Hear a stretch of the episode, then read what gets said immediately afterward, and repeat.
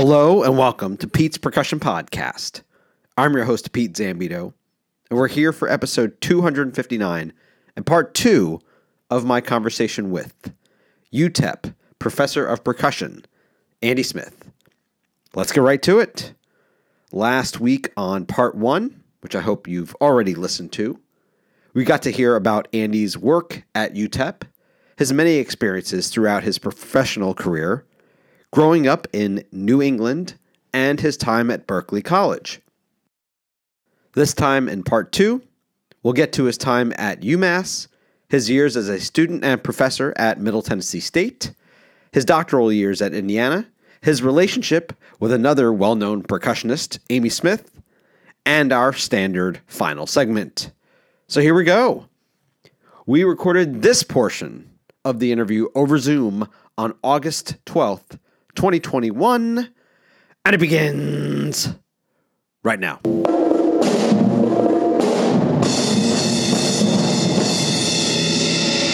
We've, we've already covered some of this, but you were familiar with the program like relatively well, right? Before you you ended up going there. Yeah, somewhat. In fact, some uh, kind of neat, like overlapping UMass Berklee and, and that story. Berklee would do a spring percussion festival that was a week long. And at the end of the week on Saturday, the UMass drumline would come every other year and do a joint thing. So while I was a student at Berklee, just attending the festival and all, UMass drumline came and they did a joint piece. I think that one was uh, like something on Bill Bailey. Once you come home, Bill Bailey, and it was like a swing thing. So they played with one of the big bands, big jazz bands at Berklee. And then they threw in like three major drum set artists. And then, of course, that would turn into like a trade fours throwdown with these heavy drum set artists. Having been to that event two or three times, I don't know if I remember straight which big guys were at which event, but but I know for sure like John J.R. Robinson was there. Uh, uh, Will Will Kennedy, who's one of definitely one of my heroes, was there. Dennis Chambers was there on one of those, and then Casey Scheuerell, who later became faculty at Berklee. So this thing's happening, and then so I'm I'm observing that right as a Berklee student, and Nick Angelis then, who's one of the greatest rudimental snare drummers of all time and a close friend of mine, he did his solo. So this is spring of 1993, and in 1992, Nick won the DCI individual solo. So he's got this solo called Trainwreck. It's published at Tapspace. And actually, one of my freshmen played it for me in an audition and like won anyway. So Dante did that, my student. But Nick plays this solo, and my mind was completely blown. I'm like, you know, I've got this interest in it or whatever, but I had never seen anyone play like that. And I said to one of the faculty, Dave Vose, who was a Berklee faculty who was into the rudimental tradition, and I said to him, I was like, that very thing. I was like, I didn't know that there was people that could do that. Nick's playing is incredibly physical and passionate, on top of being very virtuosic. Completely blown away. Like, yeah, mind blown. So then I told you I was a year out in between, but that was one of the whatever. Times when I saw the group, I interacted with Tom and, and the group a couple times, even teaching. One time I remember I was teaching a high school group and like wrote them like a winter production or something. And Tom was like a judge and clinician and and he asked me for my score. He was into it.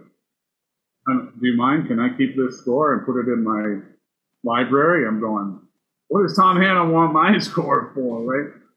But yeah, so as I was telling you earlier, I end up with a year in between just because I ran out of money and it's like the summer. Okay. So I do that year. I'm teaching, I'm doing this and that. So in the spring, I've kind of made up my mind. I call Tom Hannum. In those days, actually, there wasn't email yet, or at least unless you were like a CEO of a company in New York. you know, there wasn't email, uh, none of that. You cold call them in their office. So I called Tom Hannum. I'd say, here's the deal, you know, here's who I am, and I'm interested in coming. And they did and still do a spring techniques class. So they're twice a week. The drum line is rehearsing. Sometimes there's music that's being prepped for the next year, but a lot of fundamentals, language of music, rudiment ritual, you name it.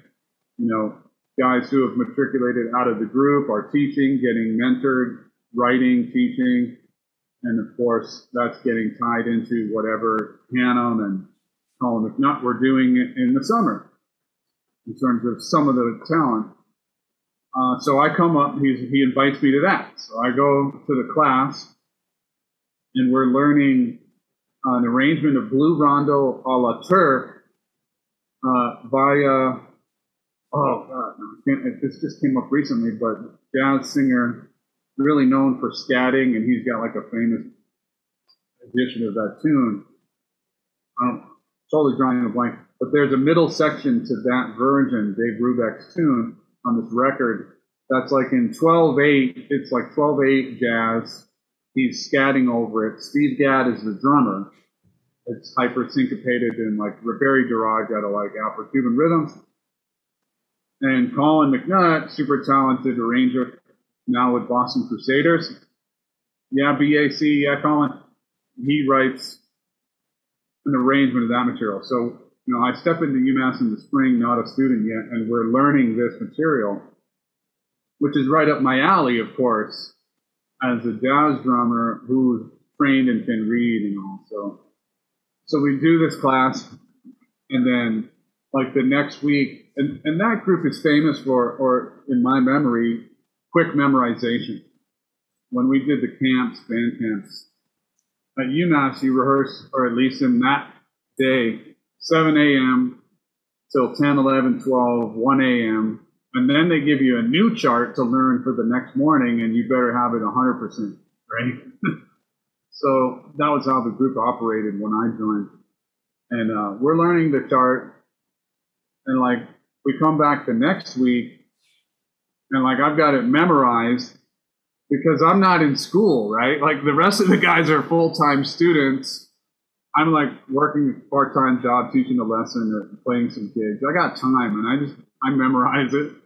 They come back, you know, I've, I've got to memorize Or like some of these other guys are like, um, "Who's this jerk?" You know, showing us up. I mean, we became fast friends, but and uh, that was a moment that impacted me for life. You know, you you remember these moments, and, and Tom goes, he says something to the class like if you want to learn how to be a professional, do what he does.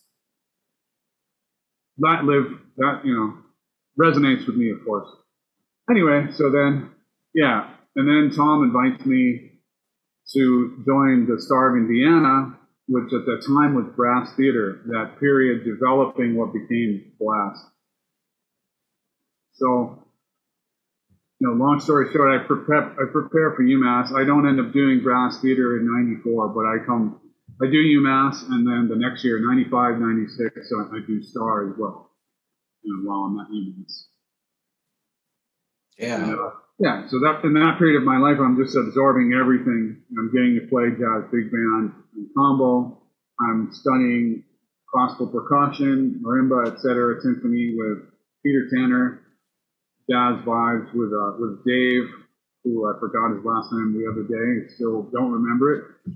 Haven't improved in that area, and uh, you know the marching percussion side, but but what that UMass Hannum's program is about is a great deal in terms of learning what you're capable of,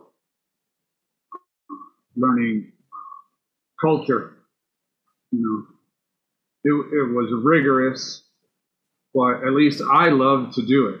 And I never hesitated, and there was never a rehearsal I wasn't excited to be at.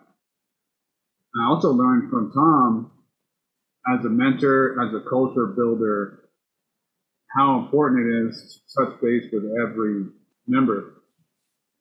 I'd pass him in the hall on, on the stairway in the old chapel where we were housed at that time, and he would stop and he'd say, I'm glad you're here.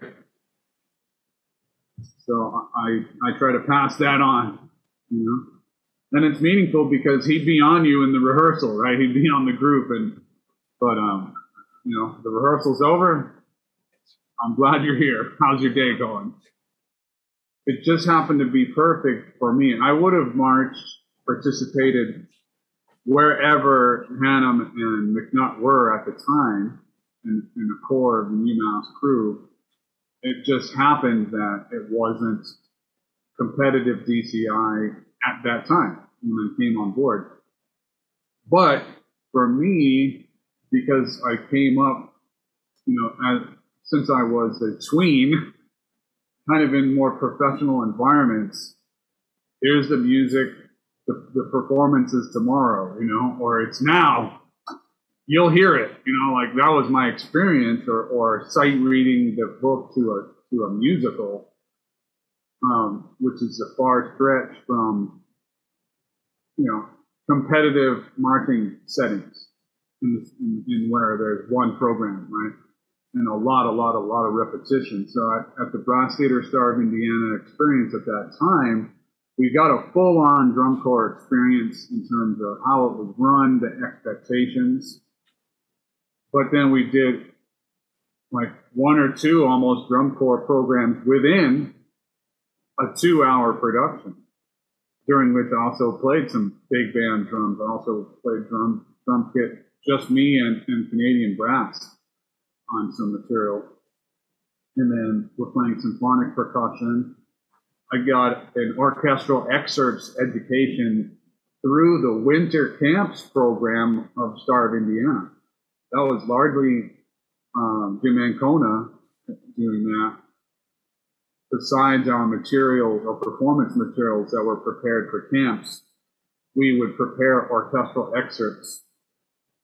And the first night of the camp during during that time period, that Friday night, was an audition. We essentially played an audition. We did at every single camp with prepared materials and orchestral excerpts. And then Jim would take us through that. And he would teach us all Stevens grip, you know, and technique. So like we got a mini, literal like mini Stevens camp through the camp, through the winter program of what would be drum corps, but was brass theater. So I cherish that. I think it, it, was perfect for me. And then I did a year teaching at the Crossmen with Tom and, and Colin and, and my, my peers at the time, which was also awesome. Back to you, Pete. when that period is done and you have your degree, um, is do you go to MTSU after? That's right. Yeah. Right. So I met and and how do you how are you aware of that program? Basically, having met Lalo through Tom Hannum. Okay. So we, I went to PASIC that year, like my last year at UMass. I didn't really know and, and one thing, it was totally different from now, right? Like there was no YouTube. You weren't going online and getting exposed like you are now. Right. And Peter Tanner was not exposing us. That just wasn't where he was at in his career or the time period. I mean, I hadn't been to PASIC until that my last year at UMass. So, I mean, even at that time, there were all kind of great schools you could go to. I, I wasn't didn't really know what I was going to do, but I thought that an assistantship and a master's sounded like a great idea. Defer the out of state undergraduate loans while I mm-hmm. get my feet on the ground, which is exactly how it went, and it was perfect. And I wanted a gig and be playing, so Nashville made sense. That PASIC happened to be in Nashville.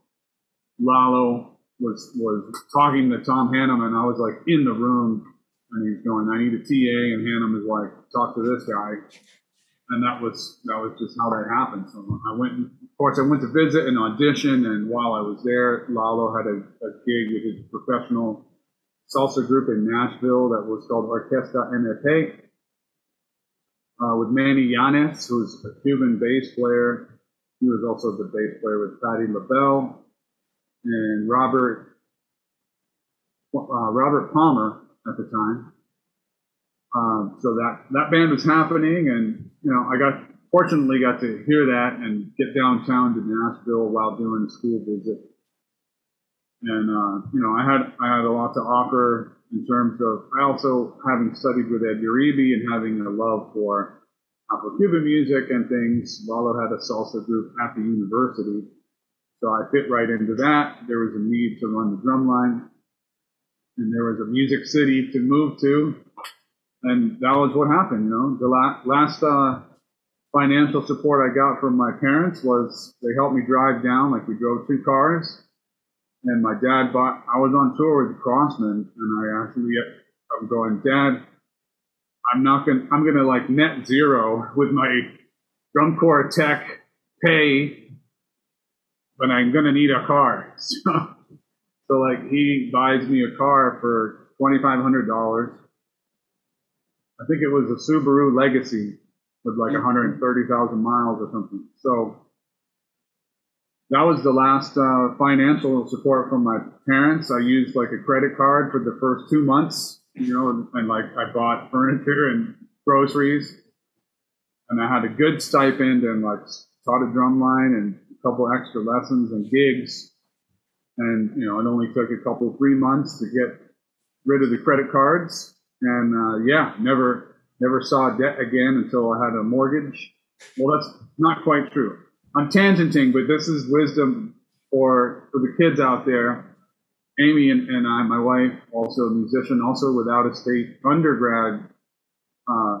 So we had about 40 grand together in loans for undergraduate study. Both had graduate degrees, like paid for through assistantships. She's smarter than me. She had a fellowship at uh, CU Boulder. But what we did is we people like to get married. Let's buy a house and a car, and like we got to live a certain way. No, we lived like students for about four years, you know, taking every gig. Paid off the forty thousand, spent ten thousand going to Ghana with Paschal Younge through WVU at the time, um, and saved ten grand to do a down payment on a house. Whatever else, bought our cars with cash. We always bought our cars with cash, so um, that's how we chose to live. So sorry about that. That's no, no, that's that's important. I because I was wondering.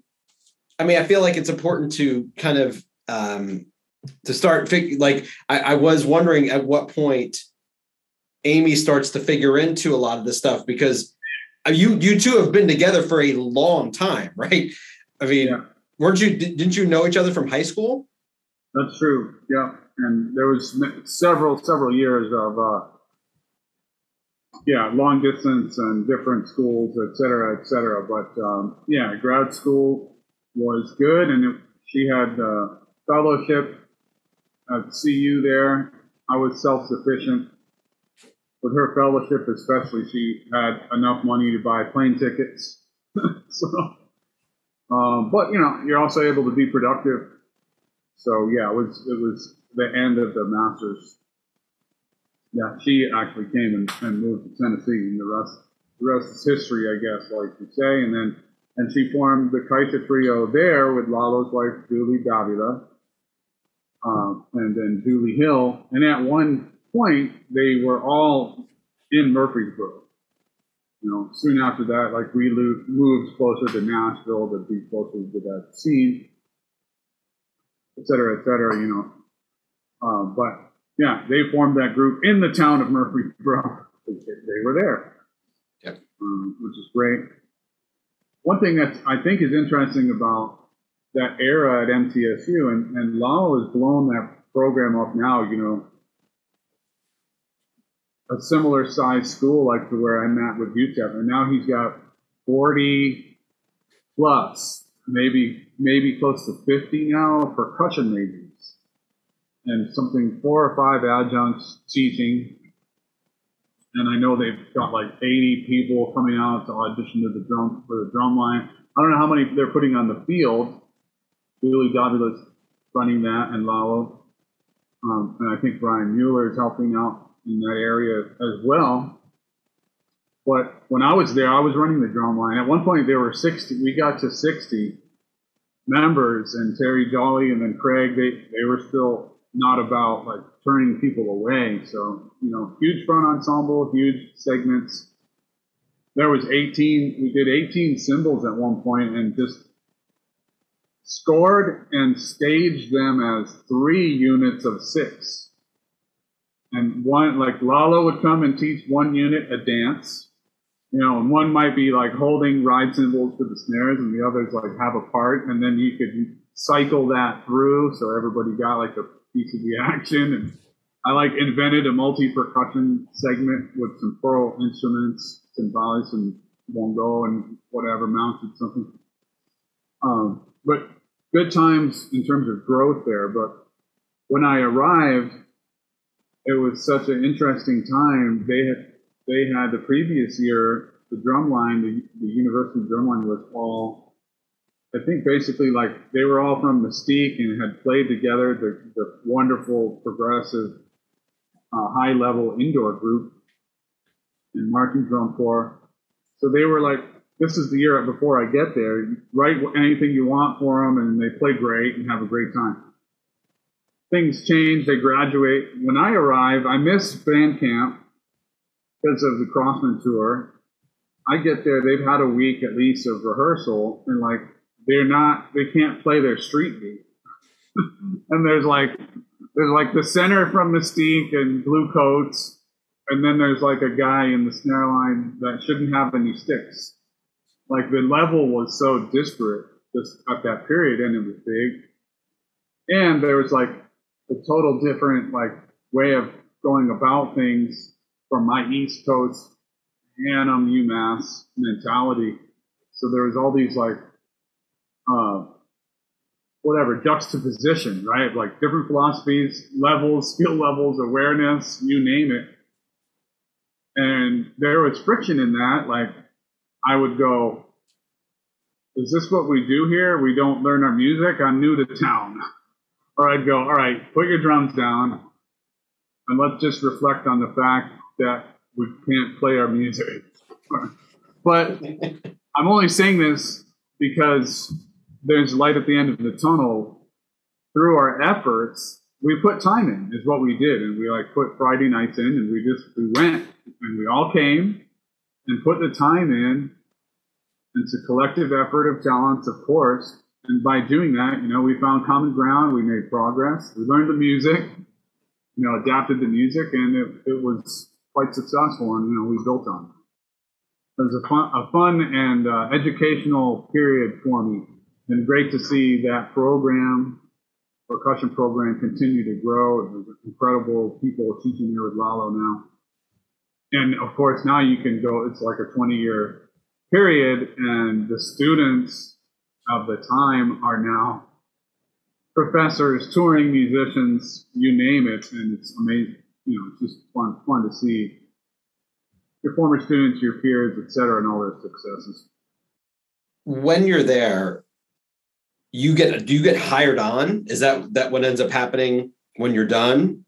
Yeah. Was that a was that kind of like an in the plan or you're when you were finishing up you're like uh, i mean i could stick around like did you do you remember that that transition from being grad student to faculty yeah, I mean, all, I can say is, you know, I don't know at what point what was in Lalo's mind necessarily, or, or the directors, et cetera. But I do remember him saying, I just don't know when it was. I remember him saying, you know, that he wanted for me to to continue like in that type of position.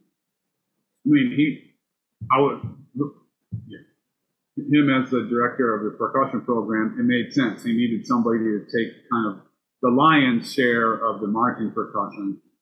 Yeah, so initially I stayed on doing that with the writing and, and managing and rehearsing, and also in particular drum set lessons.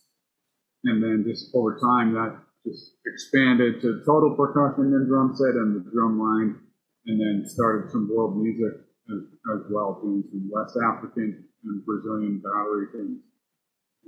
You know, when you were faculty there, do you is there a point where because you're I assume you're you're doing this all adjunct, right? That that whole time?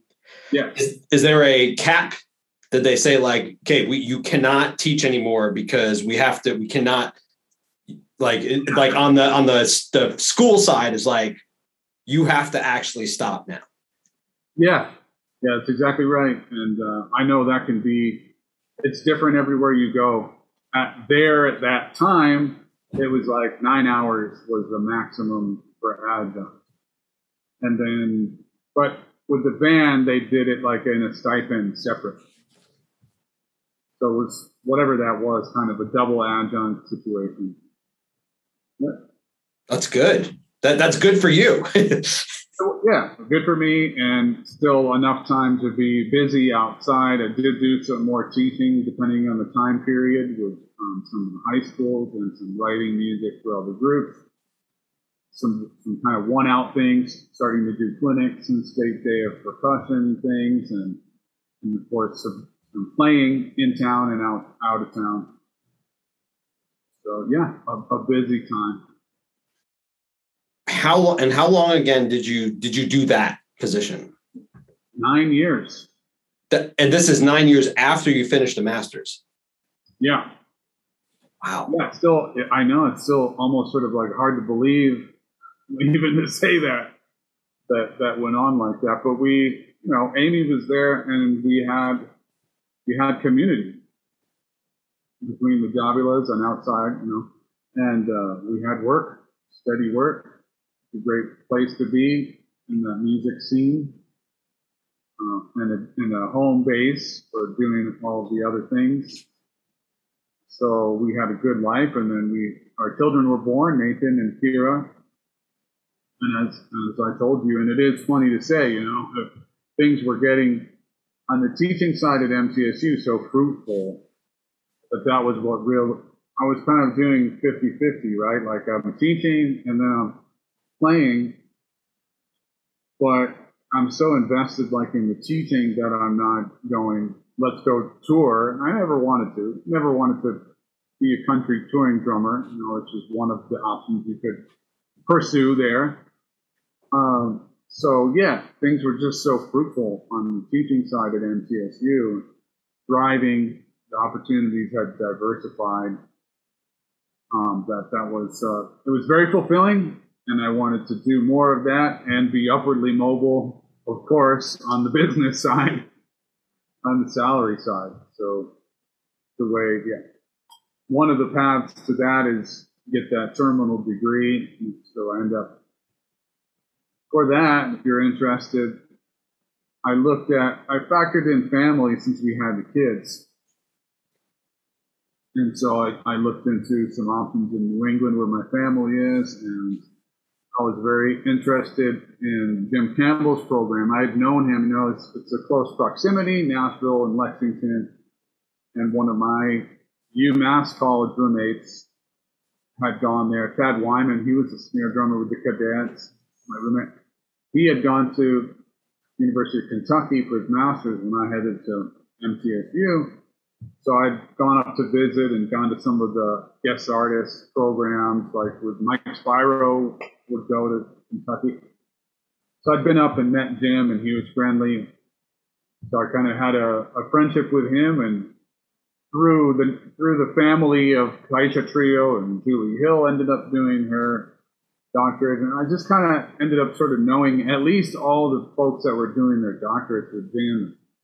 I understood that program and the value of it and how he treated his doctor doctorate folks as, as faculty and mentoring.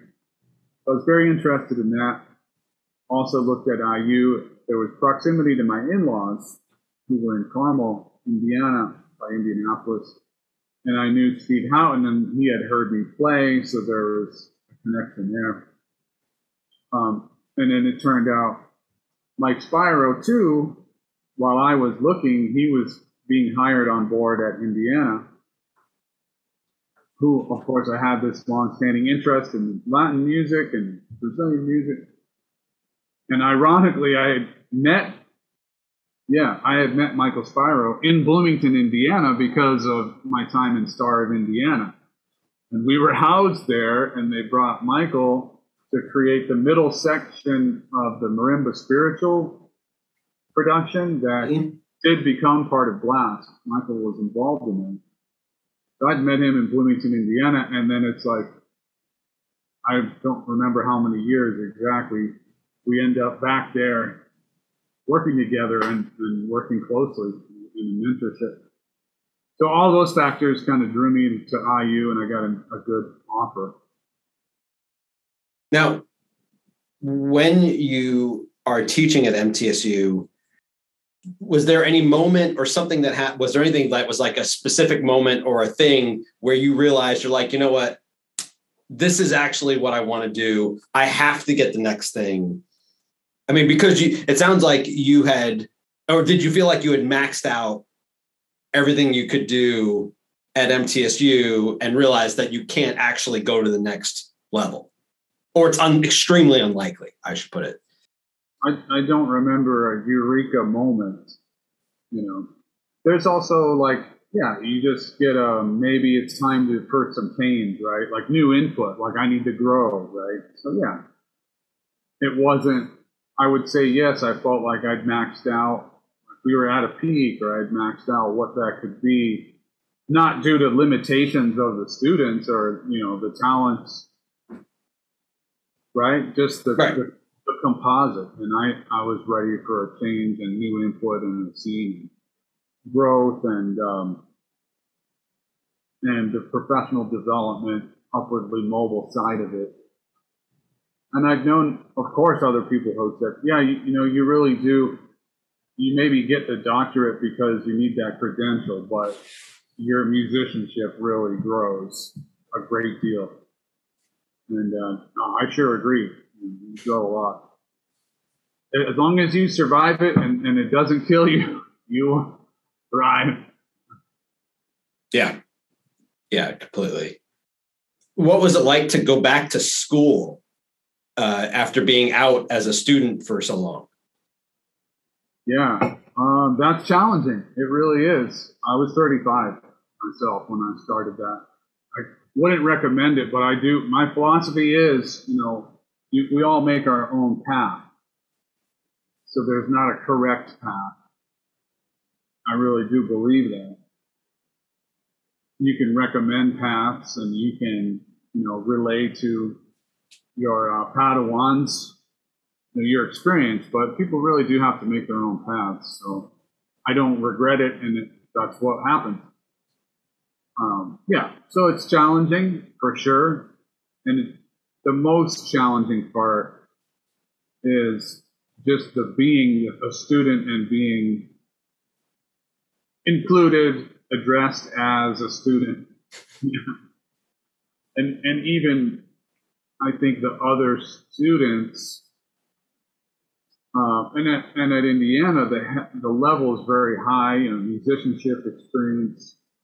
It's a gigantic school, too. Yeah, the level, like just even within the percussion community, you know, yeah. I'm sure talented people. Now, there's still keep them alive to 25, meaning there's still levels of maturity you you find around 25, and then at 30 and 40 and 50. But um, yeah, you have to be careful because, or I had to just take care and be patient, you know, and sort of do my thing. You contribute, find your place to contribute, and lead and contribute where you can. Um, but in in the student body's mind, you're also a student. So keep you know you have to keep that in mind, regardless of what your resume and what you've done out in the percussion scene, et cetera.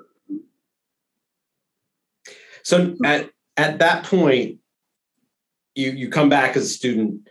Um, what kinds of things did you find that your you obviously talked about the musicianship you know is you know improves as your and i would certainly agree to that on, on my end as well um, but like what do you find are the things that you really have to work on considering you've had all of these experiences that you've accumulated over the last 10 to 15 years? And now you're what kinds of things do you find that you actually need to kind of gaps you need to fill?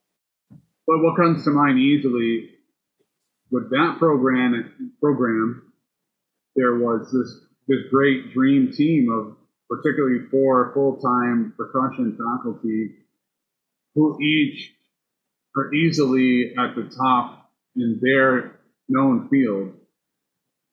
Not to say any of them were had were so limited in Right, their sure. field, but like Kevin Bobo is an incredible player at anything Yeah. but but known as a virtuoso in the marimba, and he was doing orchestral percussion and ensembles. But um, for case of simplicity in marimba, and also his awareness of like stylistic depth, whatever the style of the piece, whether in, whether marimba or another instrument, you would just be able to go all in in, in that style and guide you in that way. And Michael, of course, Afro-Cuban and Brazilian music, and others. Steve in jazz drums, drum set in general, music in general, teaching in general. I haven't known what an incredible pedagogue worldwide, a man who didn't finish his undergraduate degree. He was the department head in the percussion area. Don Tafoya, a timpanist who when you hear him play, you would not need to even know what timpani was. You don't have to have an interest in it, and you'll have a spiritual experience listening to him play the timpani. Uh, did I get to everybody? Yep. John, Steve, Kevin, Michael. So it's just studying with each of them and the the, the depth, the scope of the of the depth of it. And then, of course, you take from any mentor, right? You pay attention. To this day, if I hear Lalo Davila do a clinic, I'm, I have to take notes because it's always a how did you come up with this? Incredible teacher, but um, they all exhibit patience. Something I took from Steve, and I did a study and watched him teaching his undergraduate students, and he would go, here, read this big band chart. And first, he'd have the chart, he'd have the audio track, and you'd have different types of kits and cymbals.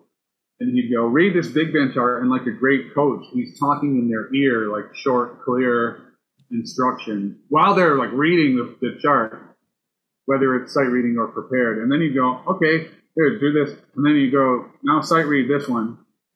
On the other kit, it's a different style. And then he'd go, all right, let's go over the vibraphone you know, and you're supposed to prepare autumn leaves in solo vibes format, and you're doing voicings built on the third and seventh, and then Steve's at the marimba, and they're playing together, and then like they're they kind of get through that. He's coaching them part way, and then he's like, "All right, let's go over here and now and now do this uh, coordination study that you were assigned while playing with these funk tracks." That's one of the things he just kept kept his students on their toes and great like the best coaching type of approaches. Um, all these guys, one of the things I do a lot is play. I'm always playing with my students. It keeps me playing, which I love. It's at the heart of who I am. It's what I need.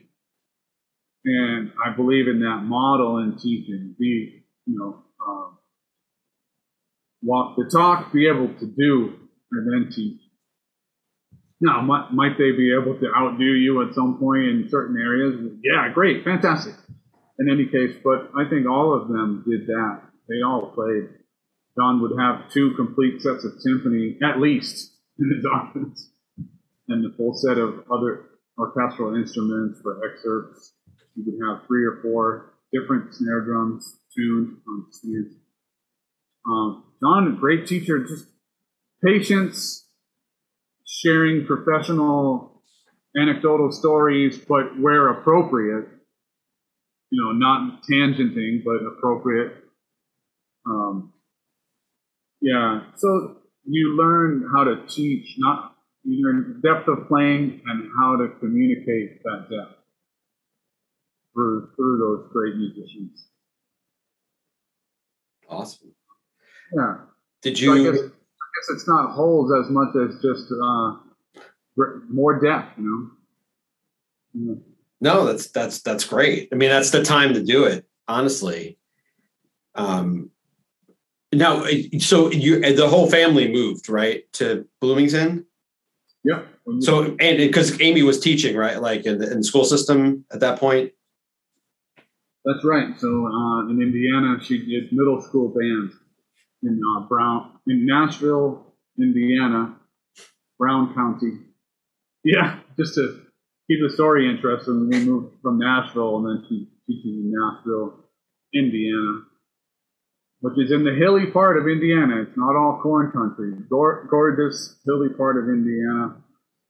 Um, great mountain biking. In Nashville, there, it's like an artist colony, and it's a destination for folks for especially like fall weekends, the foliage, and you know, do foodie things and art type things. So yeah, she was doing middle school band and still working with Caixa. Um, we could both pick up symphonic gigs in that region, you know, and I continued to do playing and doing whatever, state day of percussion type of things, some side work in town in terms of, I mentioned like working for the marching band a little bit.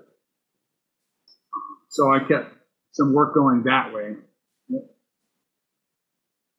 I mean, I assume that there wasn't, or was there as much? I mean, or did you? I mean, obviously you weren't there as long to kind of, you know, I guess get as connected as you were in Nashville.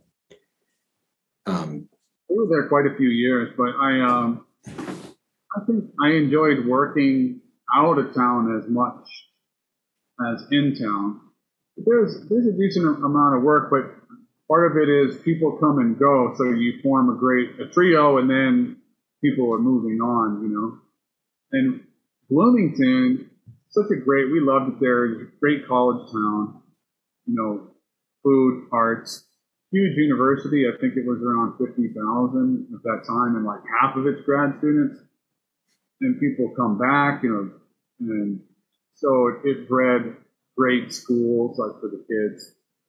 Um, but it's still a little bit small. So then if the music in town was saturated by novices, you know, like, yeah, this band, like the, the band, the pianist and band leader went to Africa once and he's a, you know, economics professor. So, um, it is what it is, but so you, you're competing, you have top musicians uh, who are faculty and students and combinations of, of those but you're competing for the gig at the park with also, you know, the novice band and the community group and, and all of that. So a small, saturated market.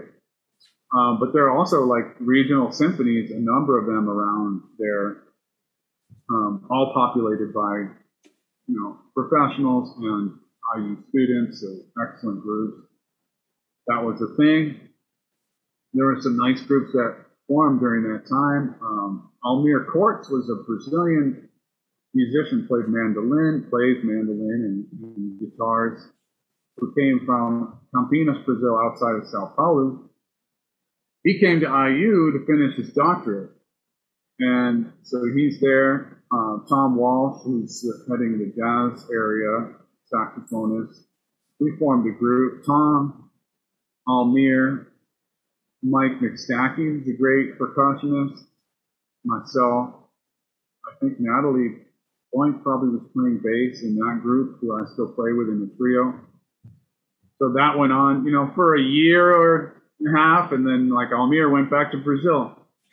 Uh, but things like that, you know, got to happen.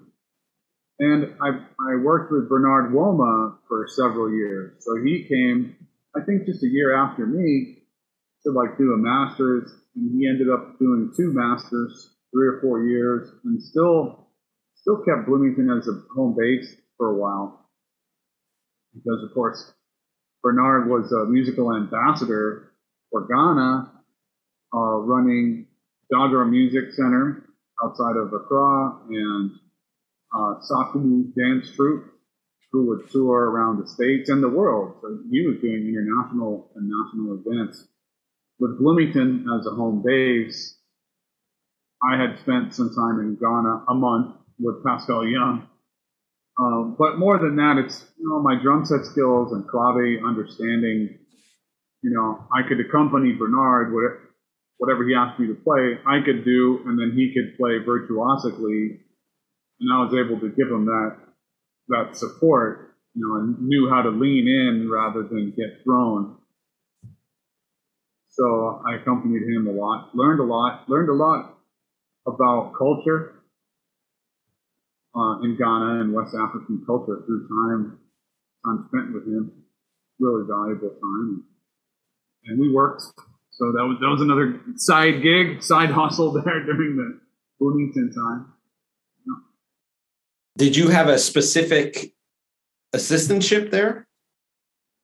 Yeah, um, yeah. It's a graduate teaching assistantship. They call it a, at IU. They call it a associate instructor. I mean, things I did included assisting Michael with the, particularly the Brazilian class, which was like samba battery and some candomblé, some maracatu, from the north of Brazil. He had me right away. He had that be my baby. I hadn't been to Recife, but I had studied the music and made arrangements from studying the contemporary groups. So that was something he made my baby right away. So we also had Scott Kettner come in to teach us and educate us. So I did that group. We all taught non-major drum set lessons was one of the standard duties, uh, the methods class. Yeah, and given my maturity as a non, as a 35 year old, John, before I became the chair, he asked me to kind of run the AIs. typically there was four of us, and that just meant uh, that just merely meant was a clerical job in terms of helping distribute the, our assignments, who had to do how many lessons and that kind of thing. Yeah, that was that was part of it. I ran some special projects, like I'd be. Um, I didn't really want to play with the student orchestras a lot, and really just the level was high, but it was, ah, but this the time commitment, and in particular, it was, you know, that being a student. But they did it's very organized there, but they would do seven rehearsals per cycle. Mm-hmm you know, in a professional group, maybe you're doing three. So, you know, I just couldn't take seven rehearsals of the same music. And that, that was understood. You know, Don really understood that. In fact, he asked me, he's like, what did you think? Too many rehearsals? I'm like, yeah. So, I would, I do special, you know, I'd have assignments. I did play with the, what did they call it? Contemporary music ensemble or new music ensemble a couple of times, and um, we would do like a ballet. Like there was a ballet where we just did percussion, not percussion, but a, a live group rather than canned music. I think it was Lanos, um, and so we did. I was like the principal for that special project.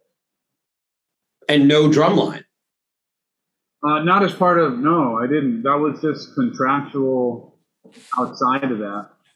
I just let uh, at some point, even maybe through Steve Houghton, we just let them know. And at IU, it's almost like, you know, like the band's office is on like in a different building than the orchestra, you know, but, um, and the marching band's like the other end of campus.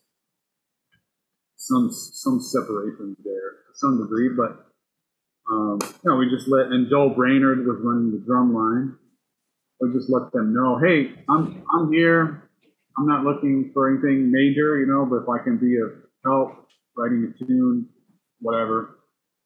So over the time that I was there, like I was telling you, I just had different, a couple different roles over two or three years. You know, wrote a few charts, and that one season I was like the Monday night snare tech, which was great. You know, it's like a not a major uh, responsibility, a simple responsibility, and time with the kids, which is the best part it's always the fun, funnest part, interaction with the performers, students. Yeah. Gotcha. So, cool. you know, we covered a lot of the basis of how I was kind of piecing, you know, my financial life and mm-hmm. active playing life together. Yeah. Yeah, absolutely.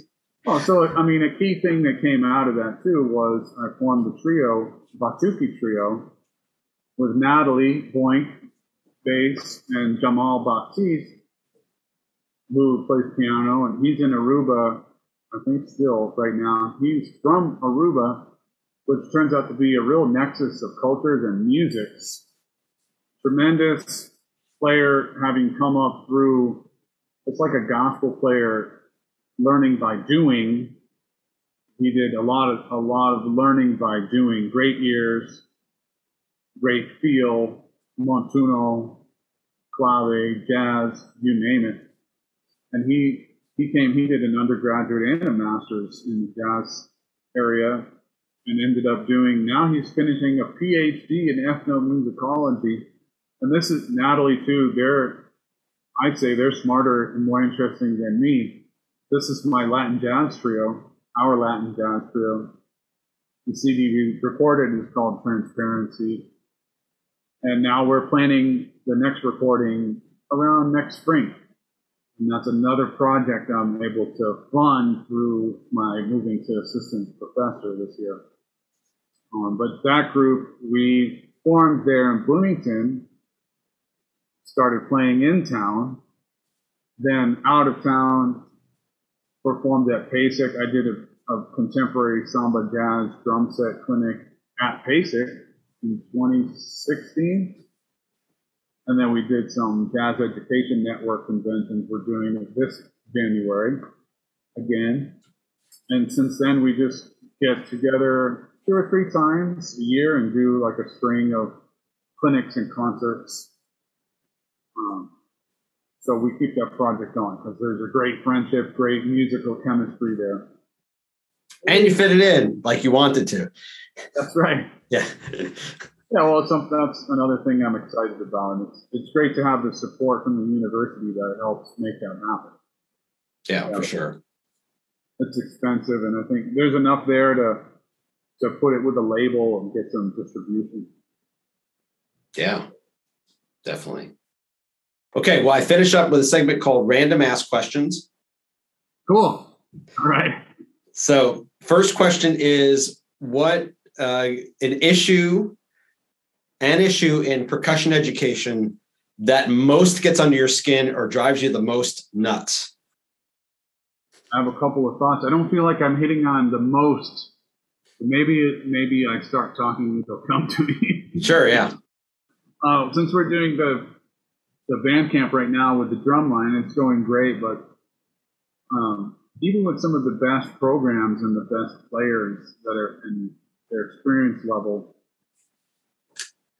what the competitive marching band environment seems to do as a byproduct, it, it's the repetition and the well-informed, well-meaning instructors and staff and techs giving all the, the great information, there's not enough facilitate the students to find the information themselves. So they're wait they're waiting, right? So they're they come to us and they're they're not going.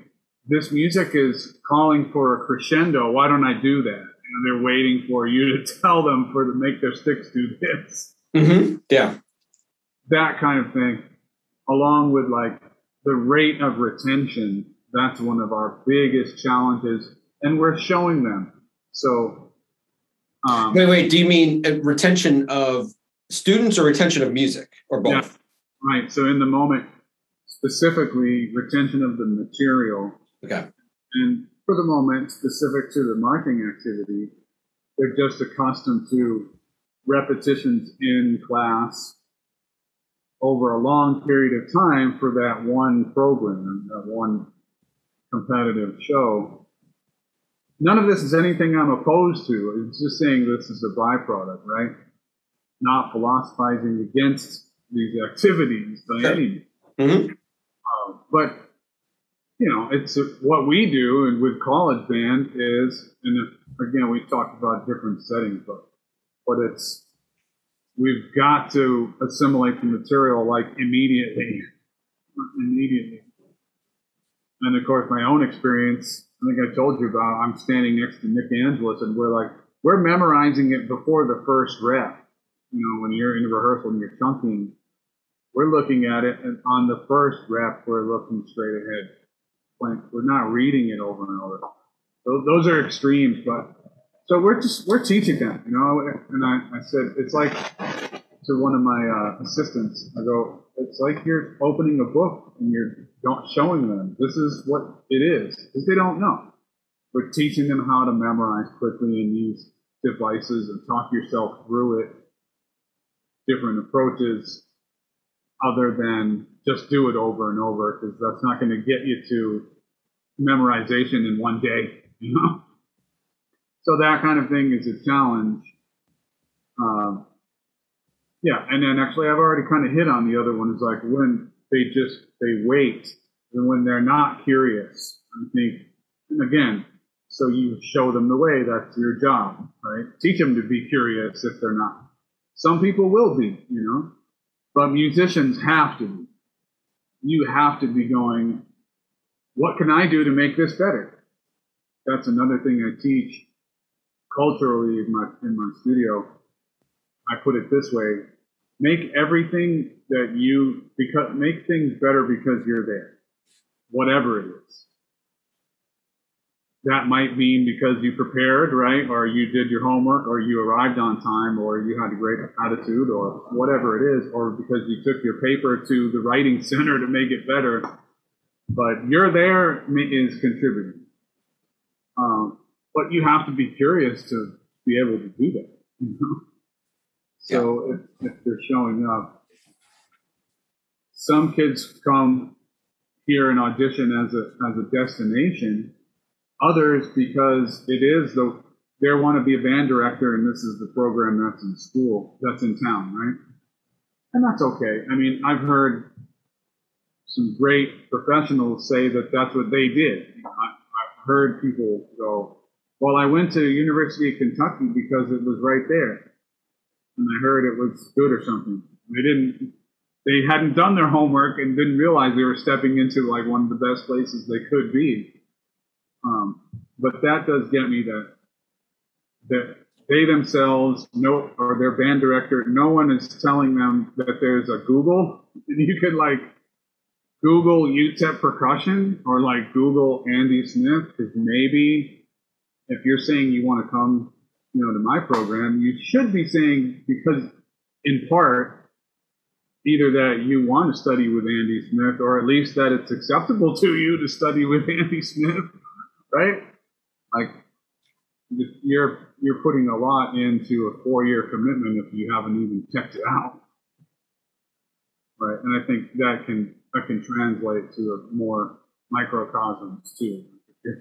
You're just showing up to ensemble for someone to tell you what to do. So curiosity, man. Yeah. Absolutely. I mean, and it's always good to have. I appreciate when guests uh, refer to themselves in the third person. I think that's a, also a. I enjoy that. cool. Well, for me, okay, around I think around year forty of your life, mm-hmm. Right? Is you this this is just a common occurrence. I think for humans, you really start to accept yourself slash know yourself. Yeah, and that's important and that's part of where that comes from is like, you know, because artists and musicians, we can really struggle, right? With because we, things are so important to us, we want to do excellent, and that can lead to all kinds of self doubt or you name it. Right. But you just gotta, whatever it is, yeah.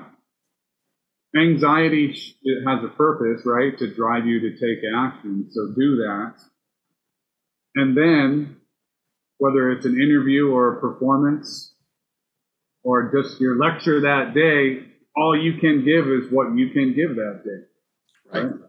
So, yeah, at some point, uh, Ben Walland was in town. Is it Ben Wayland? He corrected. I think it's Wayland, right? I mean, I've only was, heard I've only heard people say Ben Wallen. I've never heard him say anything. Okay, Ben Wallen. Yeah. So he's here. He's an incredible person, and we were talking, and at some point I said, "Yeah, if you if, if you hire Andy Smith, you get Andy Smith. And I only mentioned Ben because he loved that. He was like, "That's awesome," and we're we're laughing like I would love for if that'd be awesome if that became a thing, right? Like everyone, people who have no idea who I am are saying that with my name in it because it's like a motto, right? Nice. But you get you, they get you. Yeah. All right, we're going to veer into some different directions here. First question, next question is Has anyone ever nailed an impression of you? And if so, how'd they do it? well, a little, okay, a little one, nice and quick. I guess La, it's Lalo who would go. Apparently, I did that. I don't know if I still do some kind of a Oh, the like the shrug emoji kind of thing. kind of a this, right? Yeah, yeah. So yes, I guess Lalo nailed that one. I'm sure there've been some others, but, but there you Your, go. your, uh, your, your kids don't do impressions of you? My own children, not Yes. that not that I'm aware of. My Oh. my students probably when I'm not around. Sure. nice. What is the most impractical item of clothing you own? hmm. Um, that's one thing I've been pretty good at actually. To Marie Kondo is if I don't use it, I get rid of it. I don't know. You got me on that one. And I throw away shoes. You know, if I if I don't use it, I don't have it. You don't have like a like a high school marching jacket just hanging around somewhere. I don't. I got rid of those. Okay. Yeah, I mean, I even got rid of like my. I had a Star of Indiana jacket. I don't have it. Just, you know, I went. I don't wear this. Yeah. It's, you know, I like said goodbye to it or whatever. Like, what I value is the experience, not this jacket that I don't use. Yeah.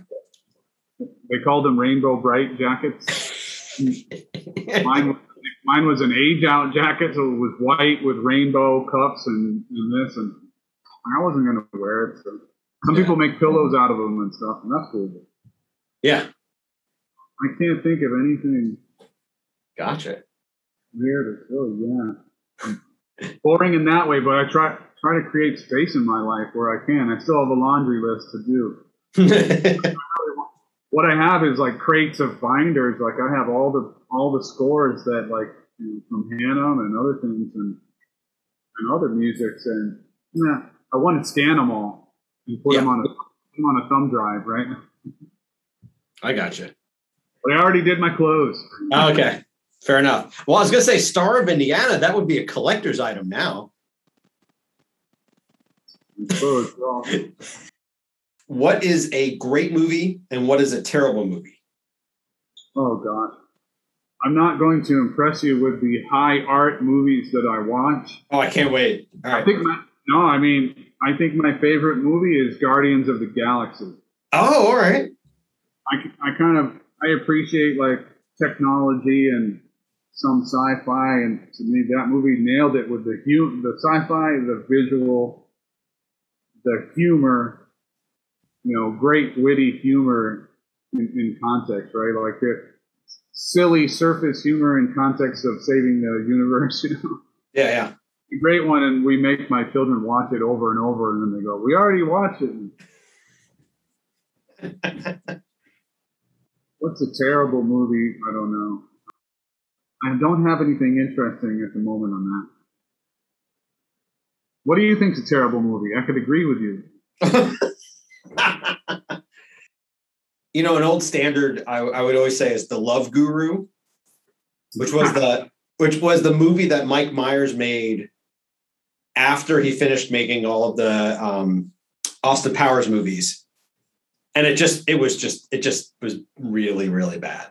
Well, that's yeah. Okay, you're hitting the nail on the head because the worst movies are probably SNL character or SNL actors movies, and some of the best ones are like Elf is one of the best movies. Yeah, definitely. but also the same some of the same actors movies are the worst movies. Yeah, Will Ferrell. But That's- David David Spade, I think he has some terrible movies that I probably didn't watch all the way through. Yeah. Well, the it, Yeah, I mean, I think the the two he did with Chris Farley, uh, the Tommy Boy and and Black Sheep are both real are good, but yeah, after that, right? Yeah, so that umbrella and group of that group of people have produced the best and worst movies. yeah, true. That's a good point. What is something that if you were to meet some, this is sort of related, but if you were to meet someone and they'd say, "Oh, I like this," whatever this is, it's like pop culture or something like that, and you and for you that would be like, "All right, we're good." Oh. What, what what's that for you? Hmm. Want to say like mentoring individuals, you know, put, putting value on individuals. Can that be a thing? Sure. Okay. then we've got something to talk about, you know.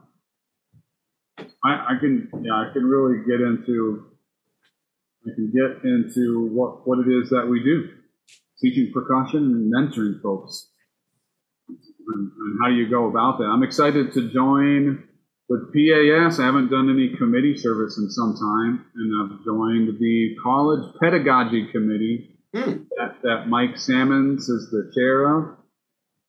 And man, he is a guy that I admire a lot for his intelligence and musicianship. We got to work on a project a couple years ago, and just by happenstance, and it was like, yes, he's the perfect guy for this. And uh, James Doyle was the other Awesome. percussionist, and it we he ended up on it because it was a piece I wrote for flute and percussion, and his wife Tracy Doyle was on it, and she's like, "Well, I don't know if you got percussionists, but my husband's a percussionist," and I'm like, "Okay," and I look him up, and I'm like, "He's the perfect guy." With James and Mike, because they're tremendous musicians, but can really do it all, can groove, and you know, they can play any music.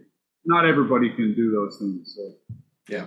great chemistry. Mike's just just brilliant, really hard worker, great culture builder, and uh, the people on that committee are tremendous. So looking forward to that. And, and the thing is, coming back, you know, talking about just mentoring individuals. That's the conversation that I'm most excited to be to be in on right now. All right. Uh, what is a favorite book? I've been reading Wiff Rudd's book on it's called Side by Side, and I think there's a colon and subtitle there.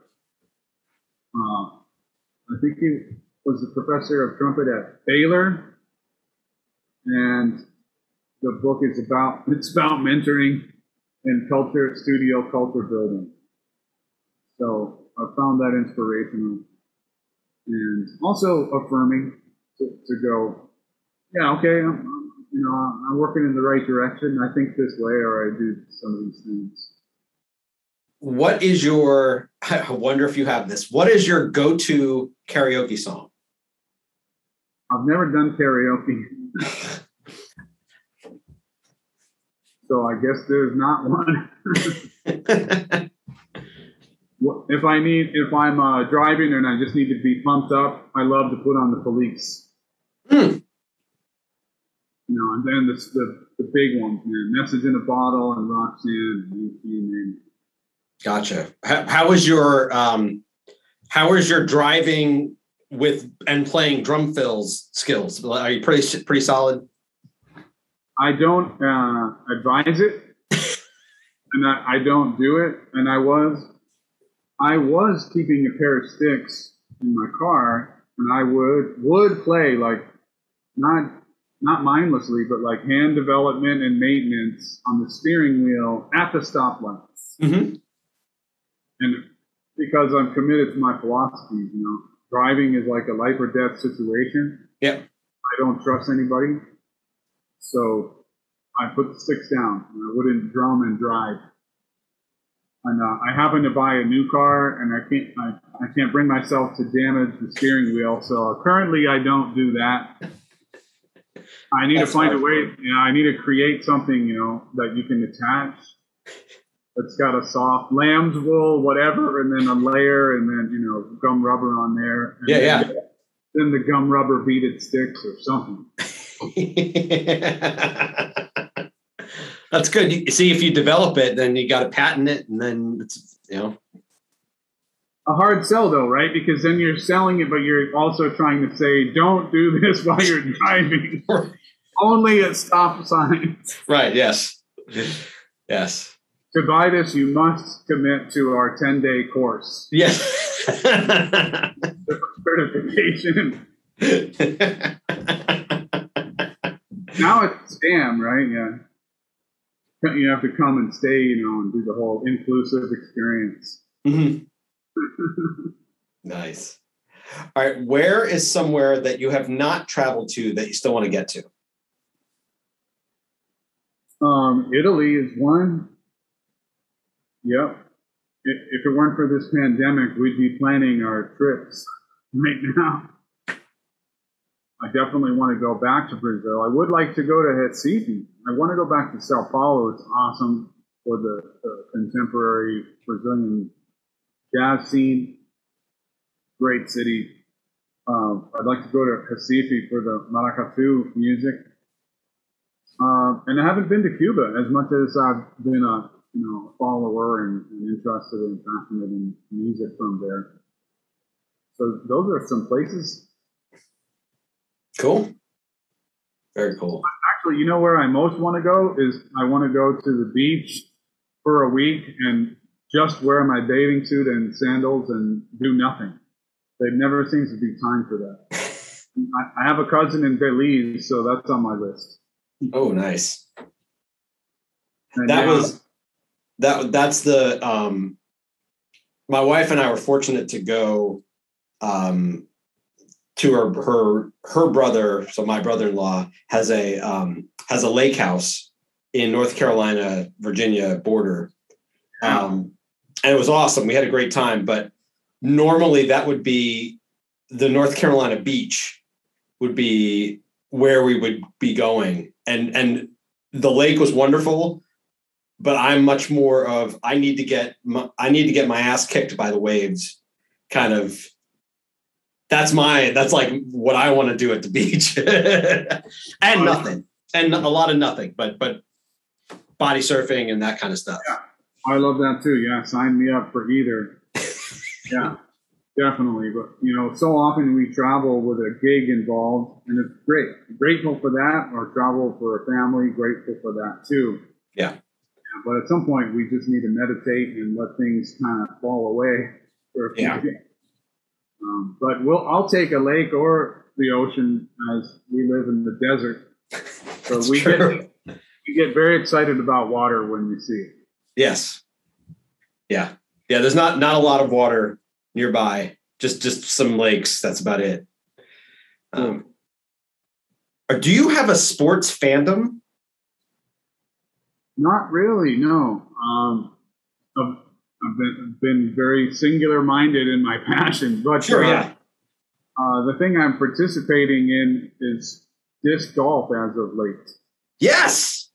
And I know it's growing in popularity. I'm not great, but I enjoy it and trying to get better. I'm trying to get more distance out of my backhand drive right now. That's a focus. hmm My son, who's 16, in his youth, and he's a gifted and talented mind, he's been absorbing it, and he, he's he's quite good, and he enjoys it. So we go. I do it with him as much as we can. How many courses are near you? Well, in town, they've been growing. There's a culture. So just recently, there's a great um, pro level competition course, and it's in a beautiful grass, trees, and, and with the mountains there. It's, it's a great space. There's a couple smaller ones. There's a nice one in a small park. And so it's pretty good now, 25 minutes or so from the house. But in two and a half hours or two and a quarter in Ruidoso, New Mexico, there's really, really great courses. Um, there's more topography there. Uh, you're thrown across chasms and, and all. And uh, it's a bit cooler, different air up there. More more places for the disc to get lost is what you're saying? That is quite true. Yeah. Uh, yeah, it's true. But thankfully, I mean, it's a relatively inexpensive sport. I don't Oh, yeah. sweat it. you know, we, we can buy my son disc and you know, an expensive one is 20 bucks. So, Right. um, that, and the cool thing about disc golf is it's easy to do traveling. Yeah. You get to seek it out, you know, wherever you go. And that's pretty fun. Yeah, we, we were this same trip. Um, I had to drive a little bit. It was a little further of a drive, but when we were visit when we were at this this lake house, there was a, a some courses that were like about an hour away, and we we drove. So I had it in my car, and I went and did and just disc golf by myself. It was it was awesome. Yeah, you get to do the skill. You get the when you're with people. You, there's that part of it, and the hiking. Like I, I like being active. Mhm. There's like a hiking component to that, and uh, what I really enjoy. So, the, really, the more rigorous, the more I enjoy it. I like uphill. Mm. Part of my personality. I love I love road road biking up in Indiana. I, it was the hilly part of the of uh, the state Yeah. and I excelled on, on the inclines. And here it's mountain biking in the Franklin Mountains. But uh, I don't know, it's something about my personality. When uh, there's a challenge, I engage, and I like that. Awesome. All right. Uh, what is either the strangest, most bizarre, or funniest performance moment that involves you? it's embarrassing. Uh, the the uh, arrogance of youth, I guess, is embarrassing, and there's not enough time to provide all the context for it. So I guess just you know, just listener, anyone listening, just know that there's yes, probably some youthful arrogance, but there's context. Mm-hmm. Everything was okay, but going back to brass theater, there was a performance. So the context is you're you're taking drumline of the of the era, which wasn't pageantry arts yet, and the influence of the winter, and now you see faces and personality. You're taking that mindset, and they wanted us to be Broadway actors, right? So that's a that's the setup, but we're doing like a Sousa medley and it's basically a standstill. The core is arced. The brass are like in these huge just arcs on indoor in a in one of the full brass theater shows. So those were in basketball arenas. Mhm. Huge backdrop. The what would be the front ensemble stationary percussion is in the back. And then for this, it was a medley. We played the battery in the kind of the first third and the last third, and then in the middle was some lighter things with the stationary percussion. So now the issue is we're, we play the battery stuff, and then for the rest, we had tacit. The other players played, so we do. You know, we it's like sticks together and like parade rest or something. Mhm. But like they didn't, the artistic folks, they didn't want that, and they like even, I think they got on us like, well, don't be drumline meatheads and just stand there. But they didn't give us something to do. So you can read the tension in that, right?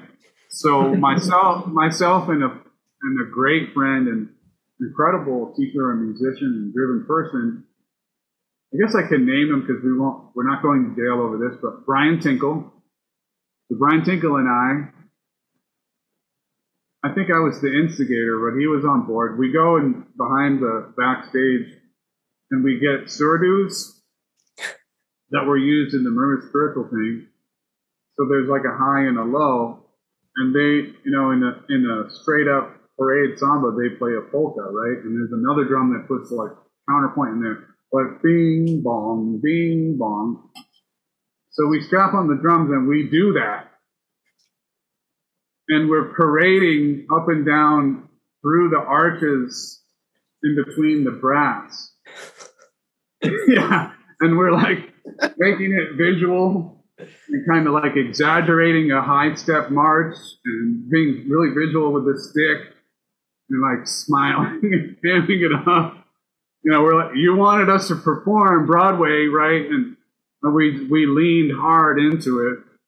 and this is in a show. This is it's not a practice. this is the real deal. Yeah, so I'm really bearing all there. You know that is, that is a tell all story. It's hilarious, and like I say, it's in, it's embarrassing. But there, you know, there was a the circumstance that set it up. Yeah. So, what kind of trouble did you get into? um, I think it was it was one of those things where maybe if we had gotten in trouble, it would have been so bad that it wouldn't have been good for anyone. So we didn't. Wow. yeah, I think just the Colin McNutt and and um, Clark Gardner, they relayed to us like, you know, I think they were amused, they were shocked and amused and understood, and they kind of, wow, guys, you know, and yeah, it's like Tom was was, I don't know, upset or whatever, but he did. Tom didn't speak a word of it to us. You know, they just said that Jim Mason, the director, I think he, while he was watching it, he like did like one of these or something. the next slice. yeah, yeah. There, there was not an immediate uh, consequence. Hmm. So you did it again, is what you're saying, or you no, did did not. okay. Did not. No. That's good. Interesting. Crazy moment. Definitely crazy moment that you unearthed with your question. Nice. Great. Okay. And Andy, last question. What one piece of art could be music, movies, books, podcasts, YouTube clips, theater, visual art, poetry, anything like that has impacted you the most recently? One answer, at least. We discussed already Alexis C. Lamb's post Layton's um, just be, because of what it does, what it what it brings to the solo repertory. Yeah, br- bridging a gap for the drum set instrument. I think it's a piece that an, uh, a total percussionist who can get on the instrument and learn something through the experience can gain something from, and a piece that someone with a drum set ensemble experience can bring that to it because it's all there. so, not that I wept when I heard the piece, not a critique, of course, but it represents something pivotal, I guess, that uh, happens to coincide well with uh, some of my current endeavors, I guess. All right, Andy, we're done. Cool. Well, I enjoyed it. Great questions. Yeah. Thanks. Appreciate it. You're very thorough, combining your what you call what did you call them? Random questions. Random ask questions. Yeah. Random ask questions along yeah. with all of the career-based questions. Yeah. Yeah. Good luck with your editing. I'm, I'm sure you have a system or you're good at it.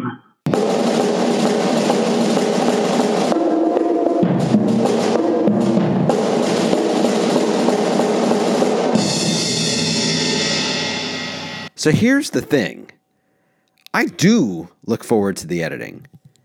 It becomes very enjoyable for me to do that and to listen back to these conversations. Andy was a pleasure to talk to, and I look forward to seeing what his career holds and hopefully getting to see him and meet him in person soon. This week's rave is the 2005 book, The Education of a Coach, written by David Halberstam and available wherever books are sold. I'm fairly certain that I've talked about David Halberstam on this podcast before, even though he's no longer been with us since 2007. He may be my favorite nonfiction writer.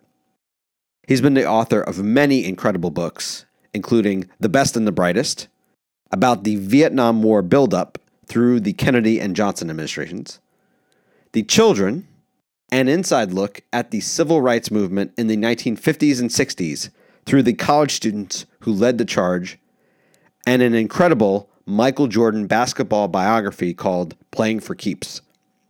These are just a few of the great books he's written. I did a count while putting this together and realized that this is the 11th of the 20 nonfiction books of his that I've read. Part of the reason that I'm so fond of Halberstam's writing is that he does such a great job both doing background research on all those involved, but he's also able to find ways to be able to explain the mindset and motivations of everyone that he profiles. He even manages to make villains understandable. It's a great quality in a writer. As a sports fan, particularly of teams in the New York area, my least favorite team is most likely the New England Patriots, which makes it an odd choice for me to read about their unusual and incredibly successful head coach and the subject of the book, Bill Belichick. It should be noted Bill Belichick was a coach for the New York Jets during a successful run for that team in the late 1990s. But if I was to read about him and learn more about his process and what makes Bill Belichick so successful, then Halberstam was the way to go. The author does incredible work here, both of scene setting, but not too much scene setting.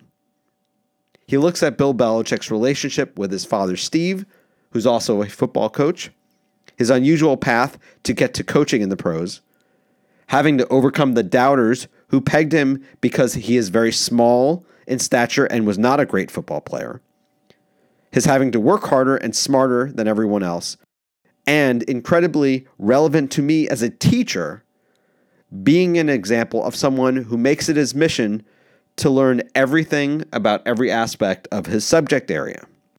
And Halberstam tells the story in a relatively short for him 270 plus pages or so. Very readable, really concise, and extremely effective. And showcasing Halberstam at his best, check out The Education of a Coach. And that's our show. Subscribe to the podcast on Apple Podcasts and please leave a comment and a rating there. You can also find every episode and the show notes at the homepage at petezambito.com slash Pete's Percussion Podcast, the episodes. The show is also on SoundCloud, Stitcher, Spotify, and many other podcast locations. If you're on Facebook, like the page Pete's Percussion Podcast. You can find me there on Instagram and Twitter at Pete Zambito or by email at petesperkpod at gmail.com and I'll catch you next time. Until then.